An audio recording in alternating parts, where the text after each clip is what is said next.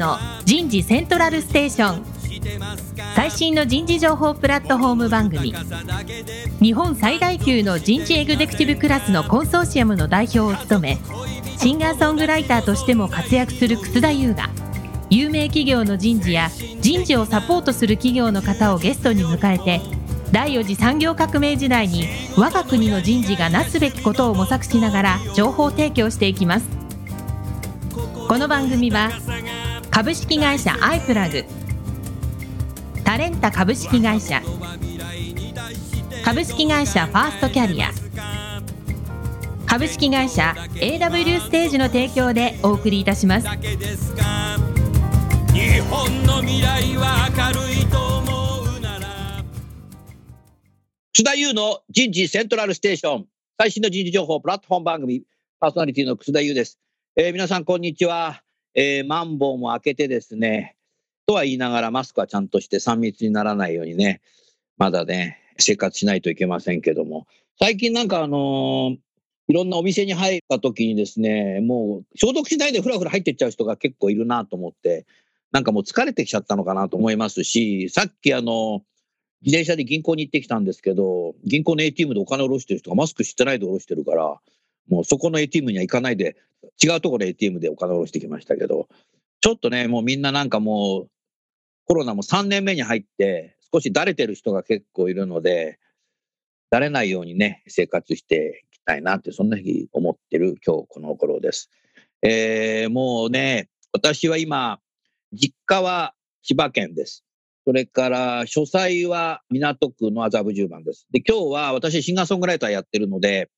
え品川区の中延というところにいます。えー国道1号線第二京浜の目の前にあるんですけども、道路の向かい側は東急バスの江原営業所が、えーあります。いつも江原営業所から五反田まで、えーバスに乗って通ってますけど、まあ、まあ、どこにいてもね、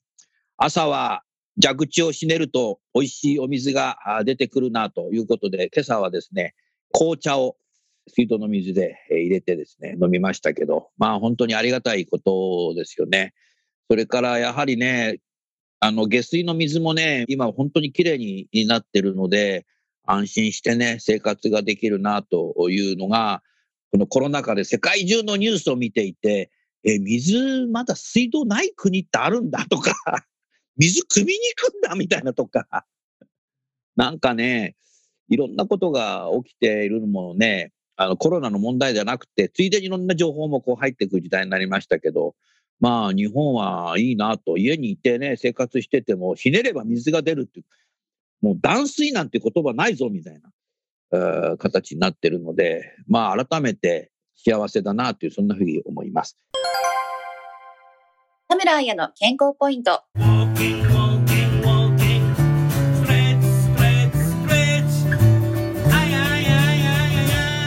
在宅勤務の数百歩を数千歩に。在宅勤務では歩く機会が大幅に減少します。通勤がなくなりこれまで数千歩歩いていた人も、在宅勤務では数百歩になることも。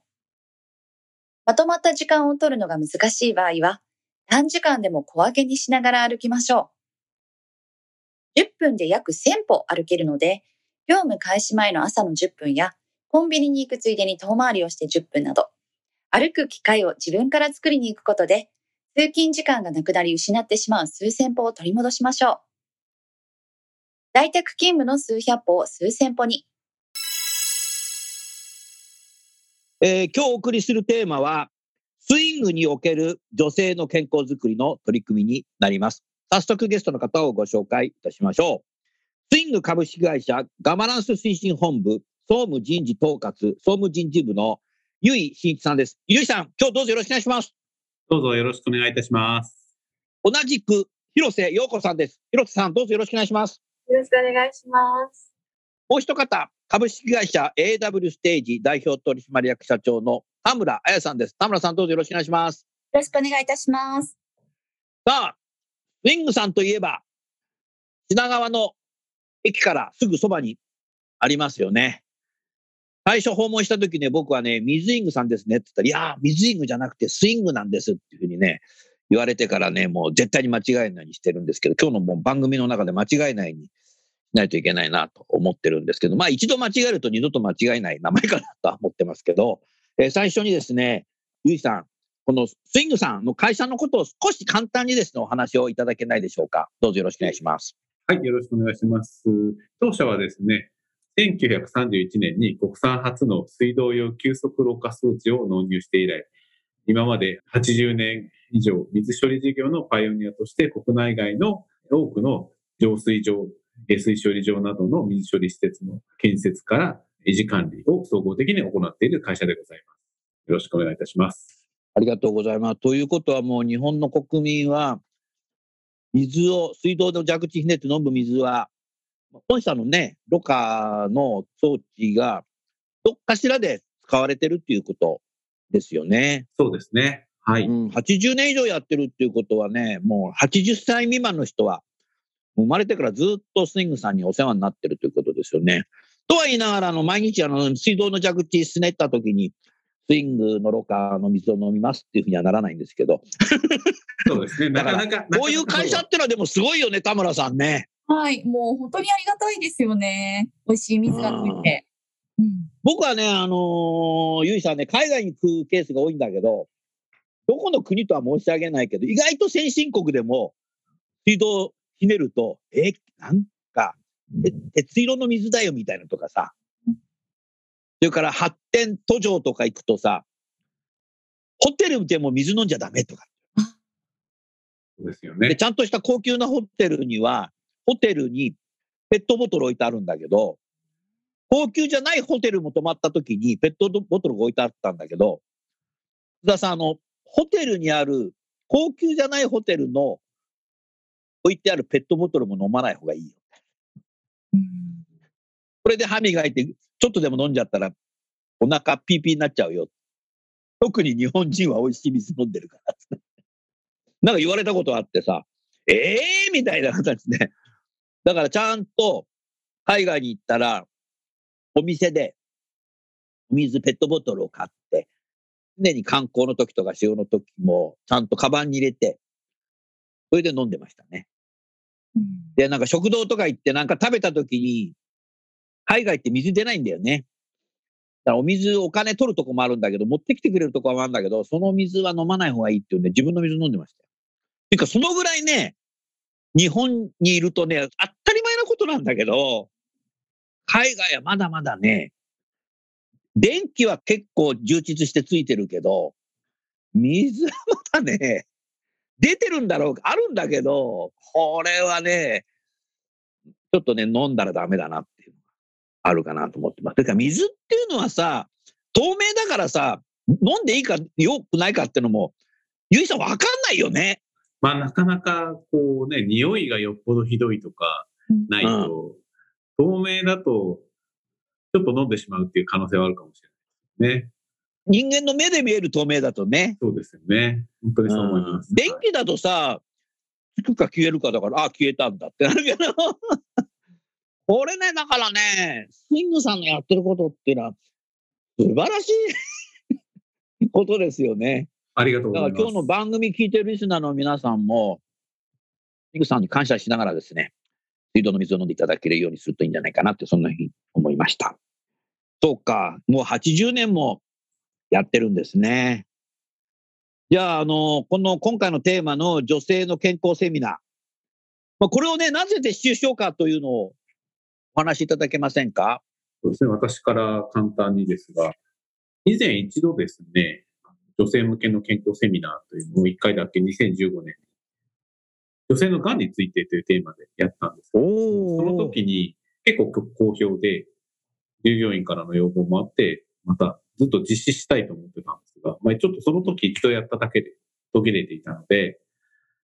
今はですね、特にその社会情勢、働き続ける女性が多くなってきているので、まあ体の変化と仕事を両立する、個別で相談を、私というか、今日一緒に出演させていただいている広瀬の方が個別で相談を受けることがあるんですが、なかなか他の人と共有しにくい、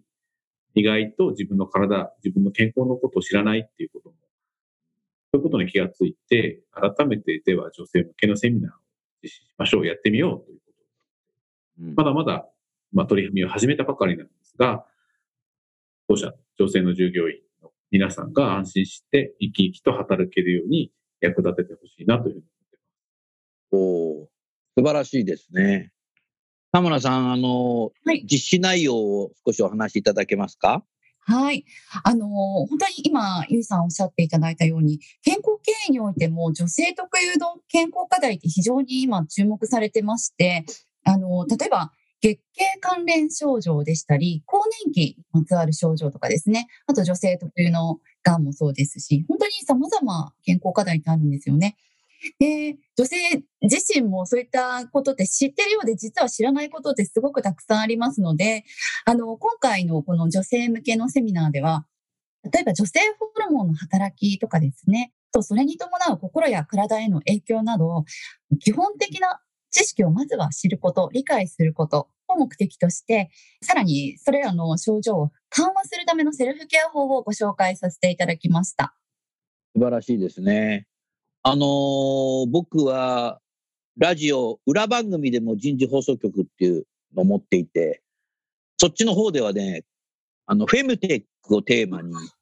経済産業省のキャリア官僚の方に、女性の方、課長さんにも出ていただいてですね、やってきていますけども、やはり、女性がこれだけ社会で活躍していくわけですけども、やはり女性は女性特有のね、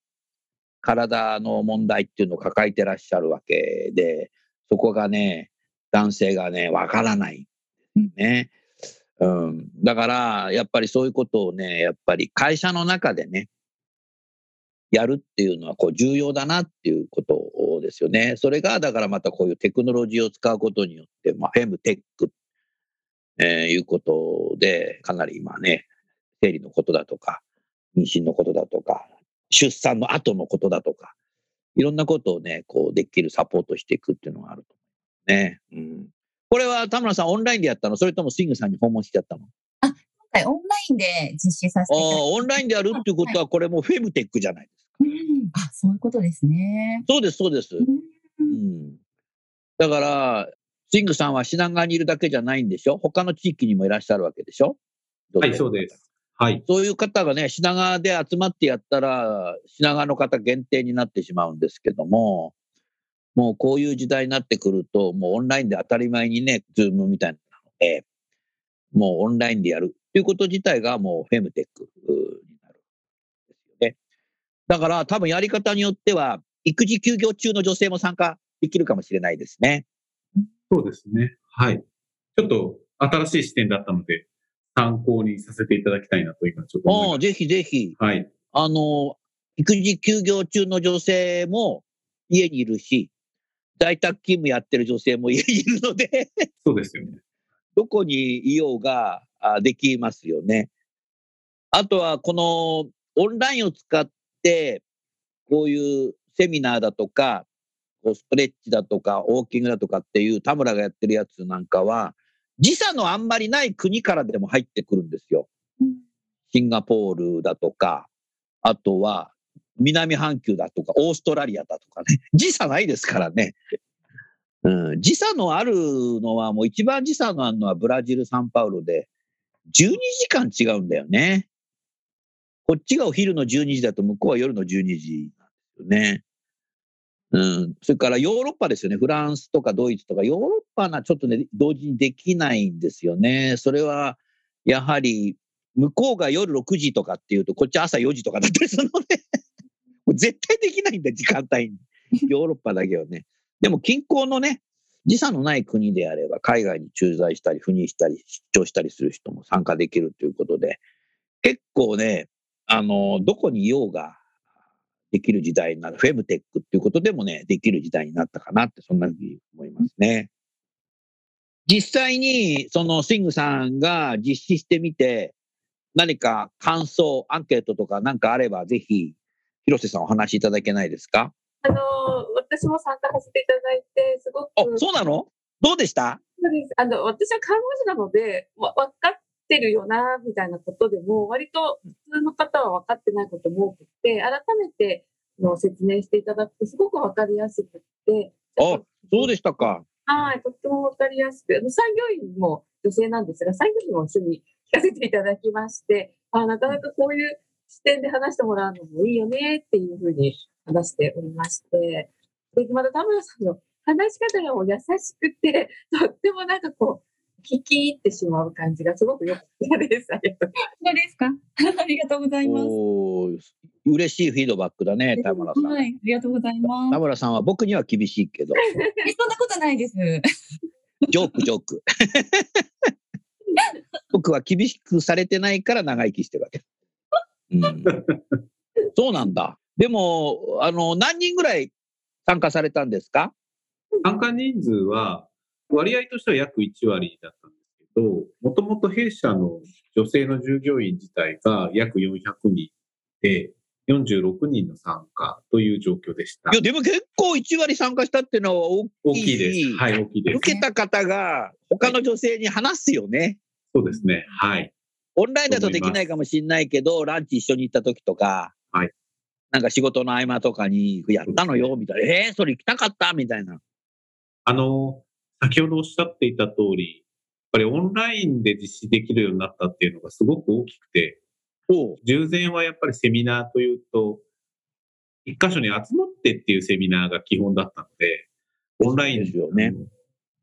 弊社の場合、あの、一つの大きい事業場があるわけではなくて、全国に300箇所ぐらい、上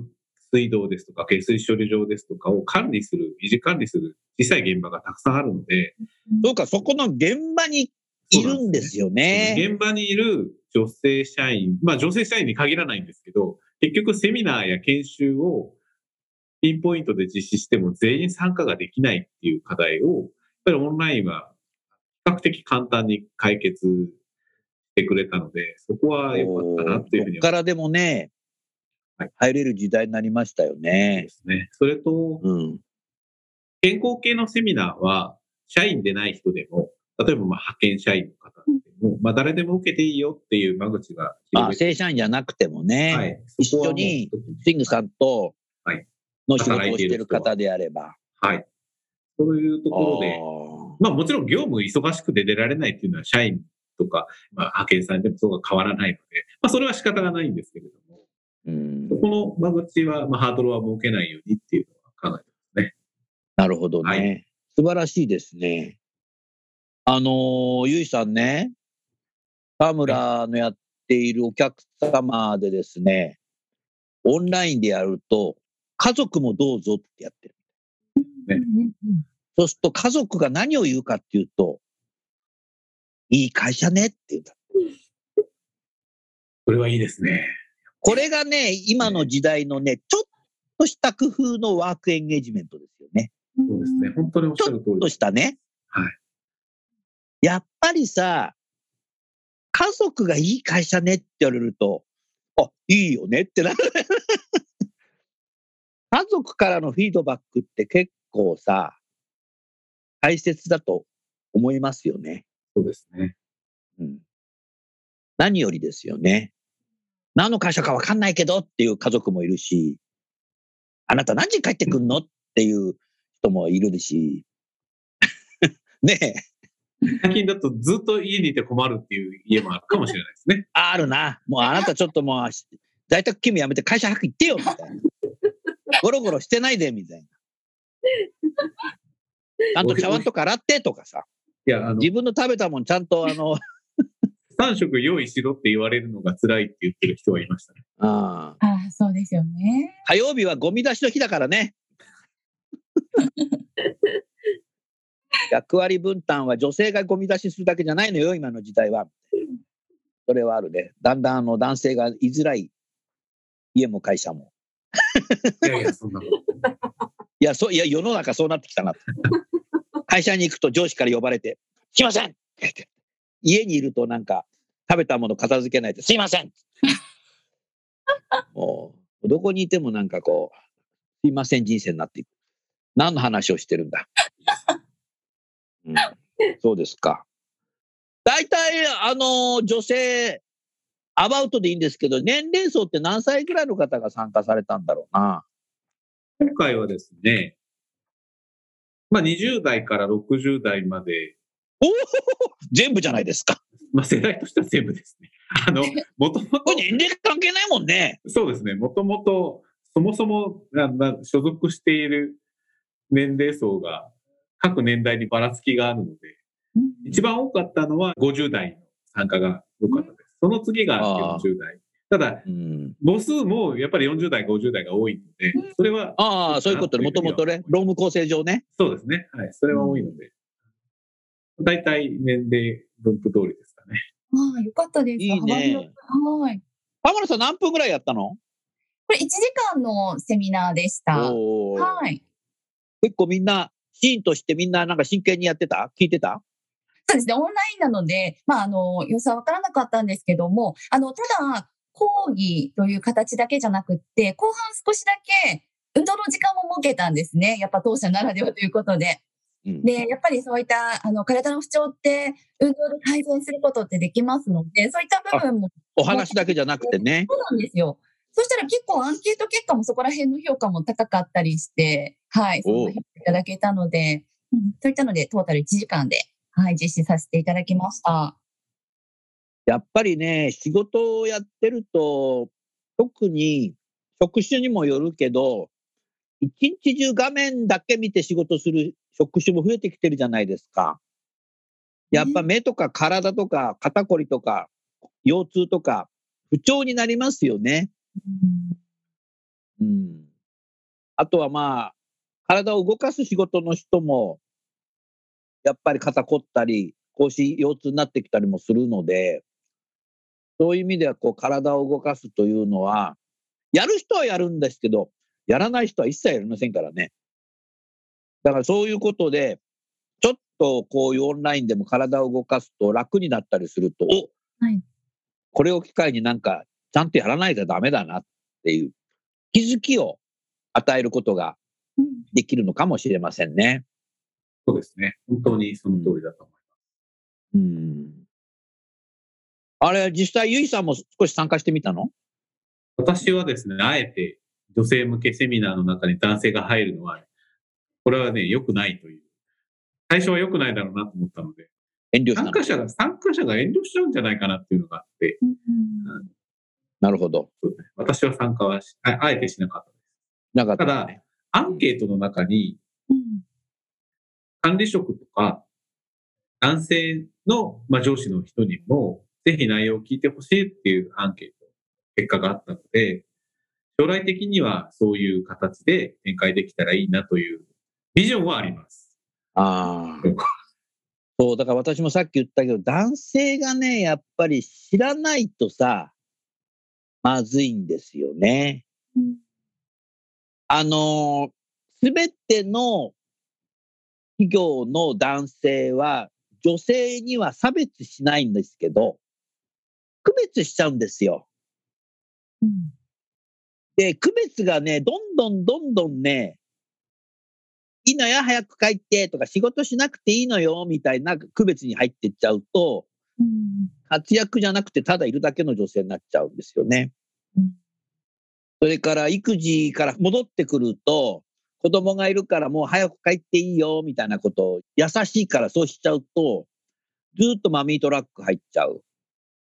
のがあると思うんですよね。それからやっぱり女性特有の子供を産んだ後のみならず産まなくてもやっぱり40、50、いろんなね、ありますけども、言葉では知ってるんだろうけども、いつそういう人が起こってるかもわからないし、そういうことを男性の上司に相談は絶対来ないので、やはり男性にも教えるっていうのは、区別しなくなる。まあ、アンコンシャスバイアスの一つにもなると思うので、ぜひ男性にも女性の体のセミナーをやったらいいんじゃないかな。僕は裏番組で経済産業省のキャリア官僚の女性の課長さんと、このフェムテックだとか、その時は、あの、そういう女性の医者の先生も出てきた時に、一回事前のミーティングやった時に、実はその小学校5年だったか6年だか、中学1年だったか記憶にないんですけど、女子だけ体育館に行ってくださいっていうのがあって、あの時なんでみんな行くのかなとかって思って、僕はまだ子供だったのでよくわかんなかったら、ませてる男が、整理で整理せえとかって言って、整理って何かなみたいな。なんか整理整頓かなぐらいにしか思ってなくて。まあ、その、ませてる男はよく分かったんだけど、お姉ちゃんが何人もいるみたいなんで、僕は長男でも 男兄弟しかいなかったから、なんか女性だけなんで体育館に集まってんのかなっていうのは、もう随分後になってからよく分かりましたね。だから何かっていうと、今はああいうことで本当にやってるかどうかわからないですけども、いずれにしろ、日本中の今の部長職ぐらいの人たちは、みんなそういう経験があるので、知らないんですよね。うん女性限定で習ってるから。ですね。うんうんその間なんか男が何やってたかっていうと、まあ、部屋の中で暴れてたっていう。そうそうそう。だからね、学校時代にやってきてないんであれば、やっぱり社会として会社が健康経営といううん当てつけで、男性に女性について部下いますよね。女性の社員っていうのはこういうことで体のね、悩みを抱えながら仕事してくれてるんですよ。皆さんは家で奥さんからマネジメントされてるかもしれませんけど、みたいなことは言うかどうかは別として。これはね、ぜひね、ゆいさん、企画されたらいいと思うね。はい。うんそうですね。本当もう、でもそういう時代ですよ。うん男はね、かわいそうな知らないんだよね。知らないんですね。と私もやっぱり、ちゃんと知ったのはやっぱり結婚してからっていうか、妻とあ話をしてて奥さんを見てね。あの、実際こうだっていうのを聞いて、それまでは、やっぱり、あまり細かいこととか具体的なことは分からなかったので、うん。詳しい、一番詳しい人はね、どっかでも習ってないんだけど、娘が3人いるってなるとね、奥さん入れて4人もいるから、で、うちはね、男僕だけなんだよっていう人はね、そこすごい詳しくて。でもそういう人って稀じゃない？そうですね。そうですよね。詳しいんだよね。へーとかして。そうそうそう。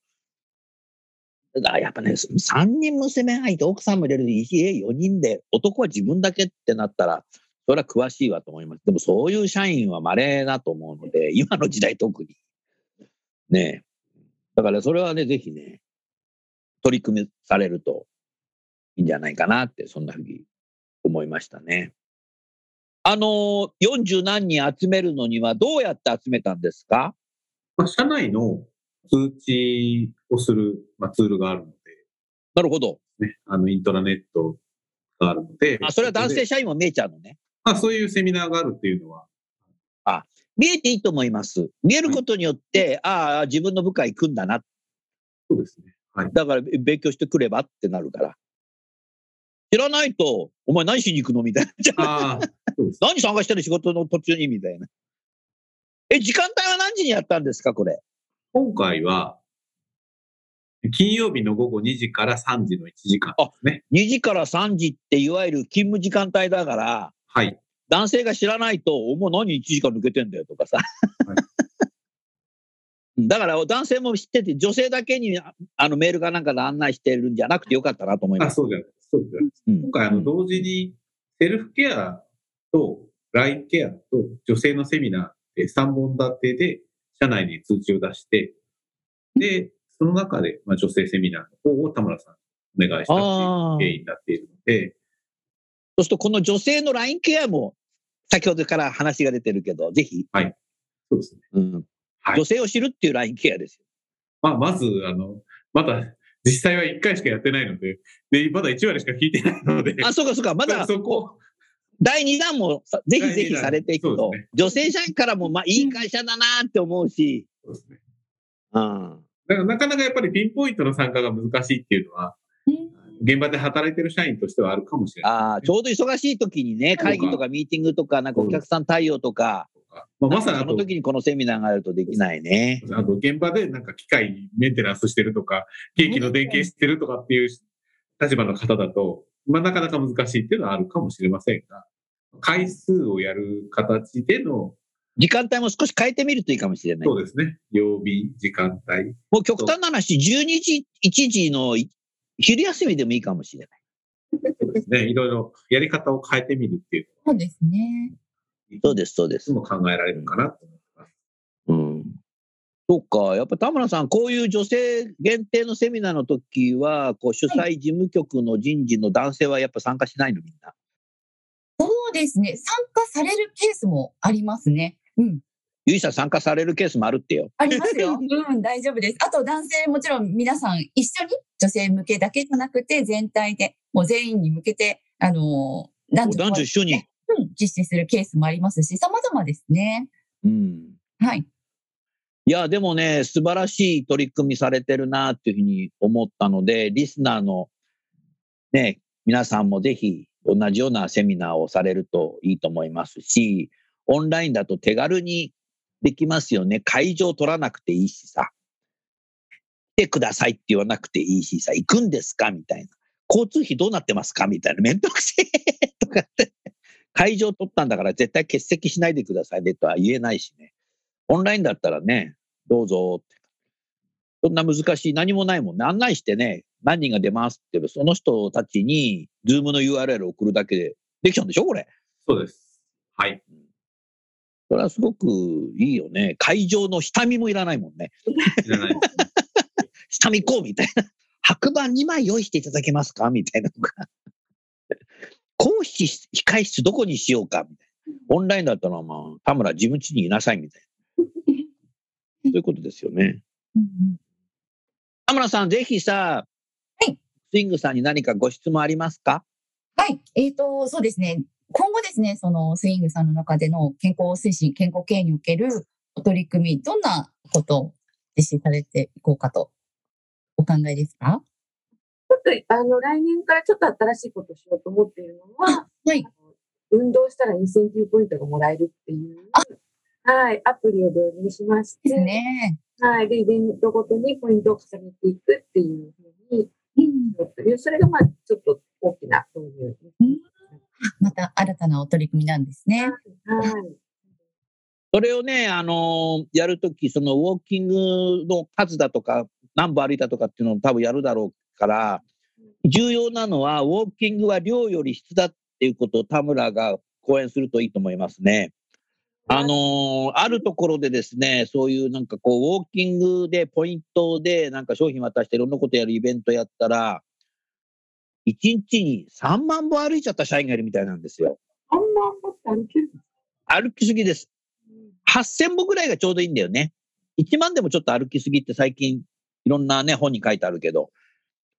3万歩歩いちゃった時、人事担当役員が、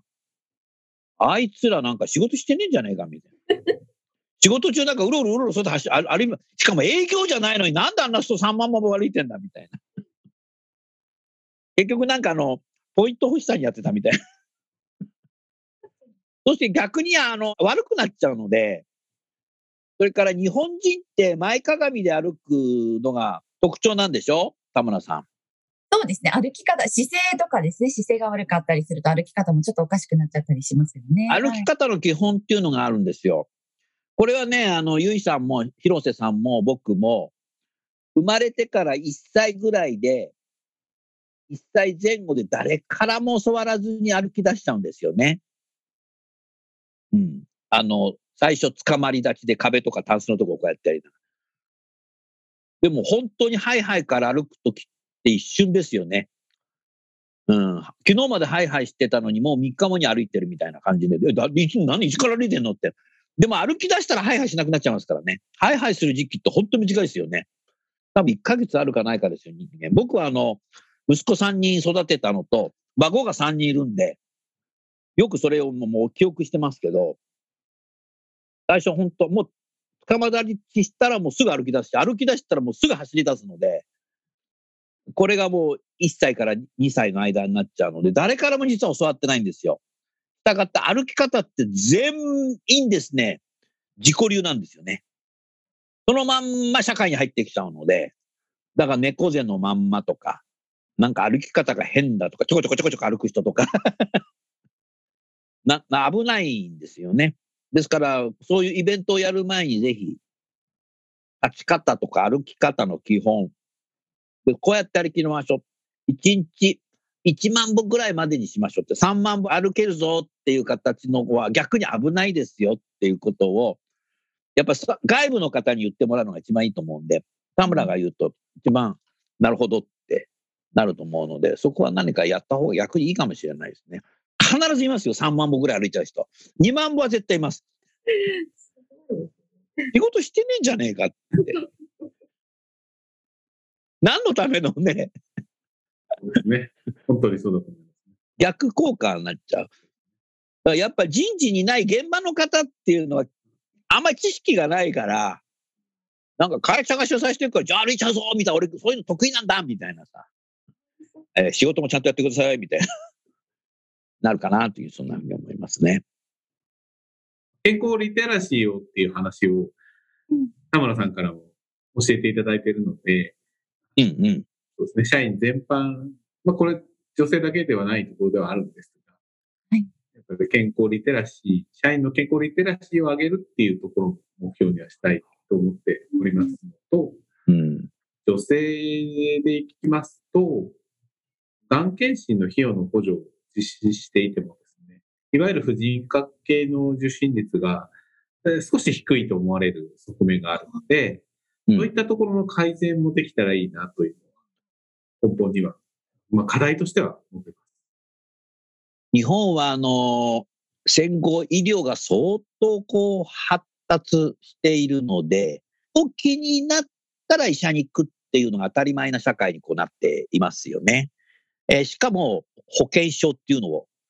えー発行をしているので、しかもそれをあの毎月払ってんだっていうのがあるから、じゃあ行こうみたいな形 のものができていると思うんですけども、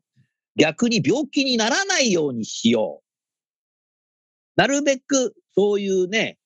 病院に行かないようにしようっていうところはすごく遅れていますよね。先進国ではアメリカ合衆国はそっちの前工程の方の行かないようにしようっていう層と、病院にばっかり行く人と、病院に行くだけのお金のない人といます。えーだから、日本はもうちょっとこんだけ先進国になって、相変わらず先進国では GDP まだ2位なので、新興国がね、今中国が抜きましたけども、やっぱり健康ということは、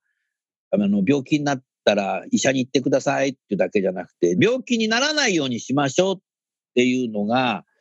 これも働き方改革なんですよね。だからもう、あの、事故で怪我したら病院行けるわっていうのは、その間仕事しないわけなので、生産性、全体の生産性が下がっちゃうので、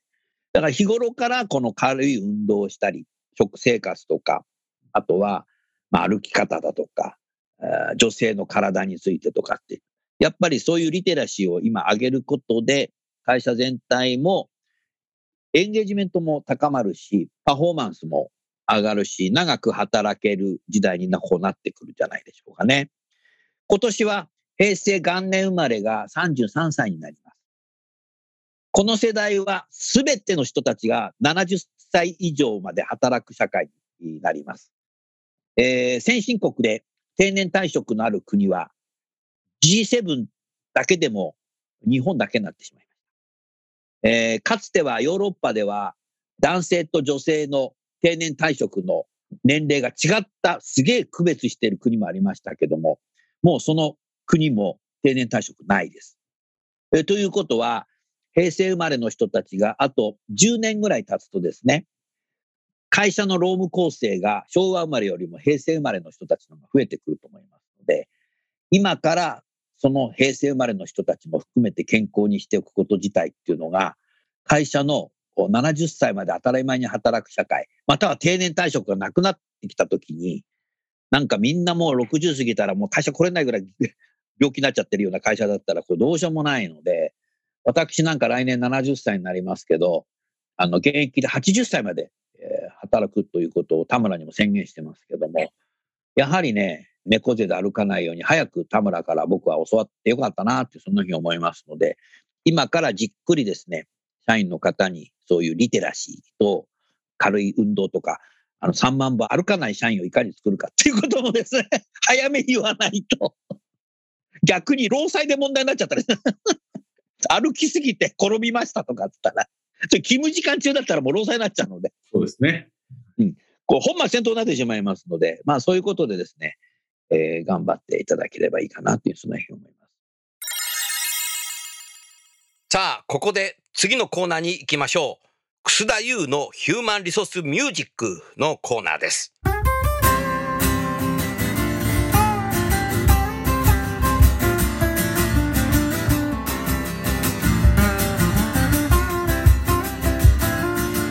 今日お送りする曲は、私のセカンドアルバムの中から、残業イルミネーションという曲になります。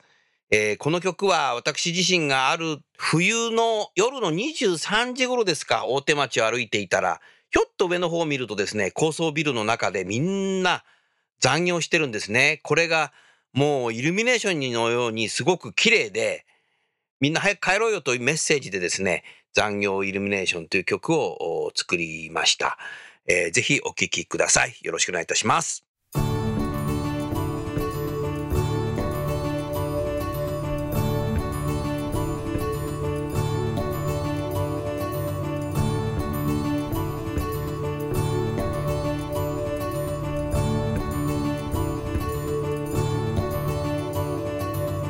夜も更けて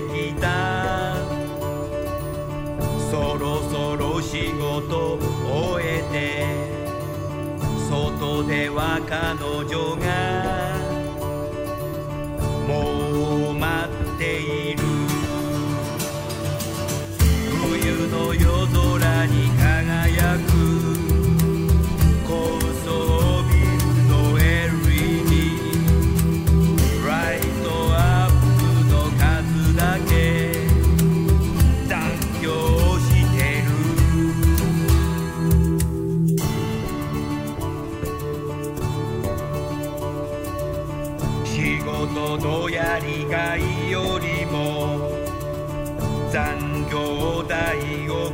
ください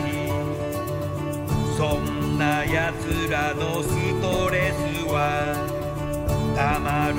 ばかりさ。春の夜空に輝く。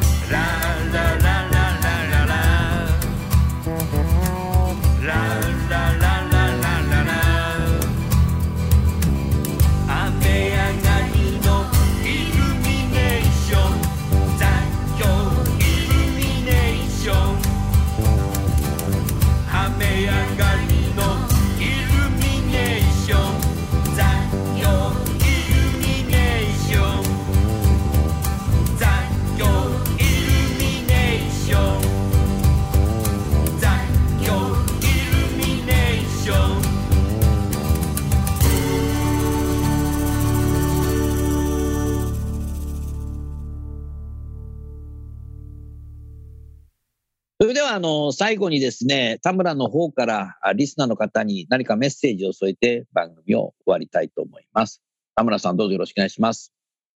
はい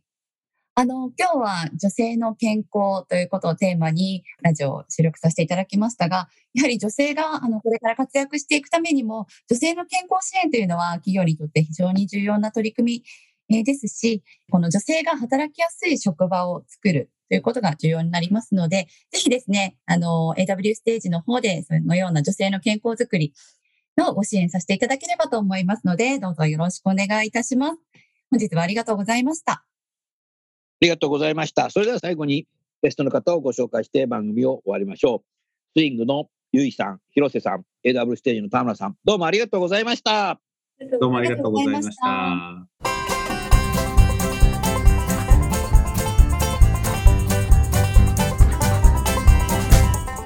の番組はいかがでしたか？楠田優のサードアルバムの中から「輝け飛び出せグローバル人材」とともにお別れです。この番組は企業から学生に直接オファーを送ることができる新卒向けダイレクトリクルーティングサービスを提供する株式会社アイプラグ。ワークハッピーな世の中を作るをミッションとし世界の HR テクノロジーを日本市場に展開するタレンタ株式会社。若きリーダーたちの可能性を引き出し企業と社会の成長に還元する株式会社ファーストキャリア。職場でできるストレッチと質の高いウォーキングを提供する健康経営サポート企業の株式会社 AW ステージの提供でお送りいたしました。それでは次回もお楽しみに。届けてゆこう。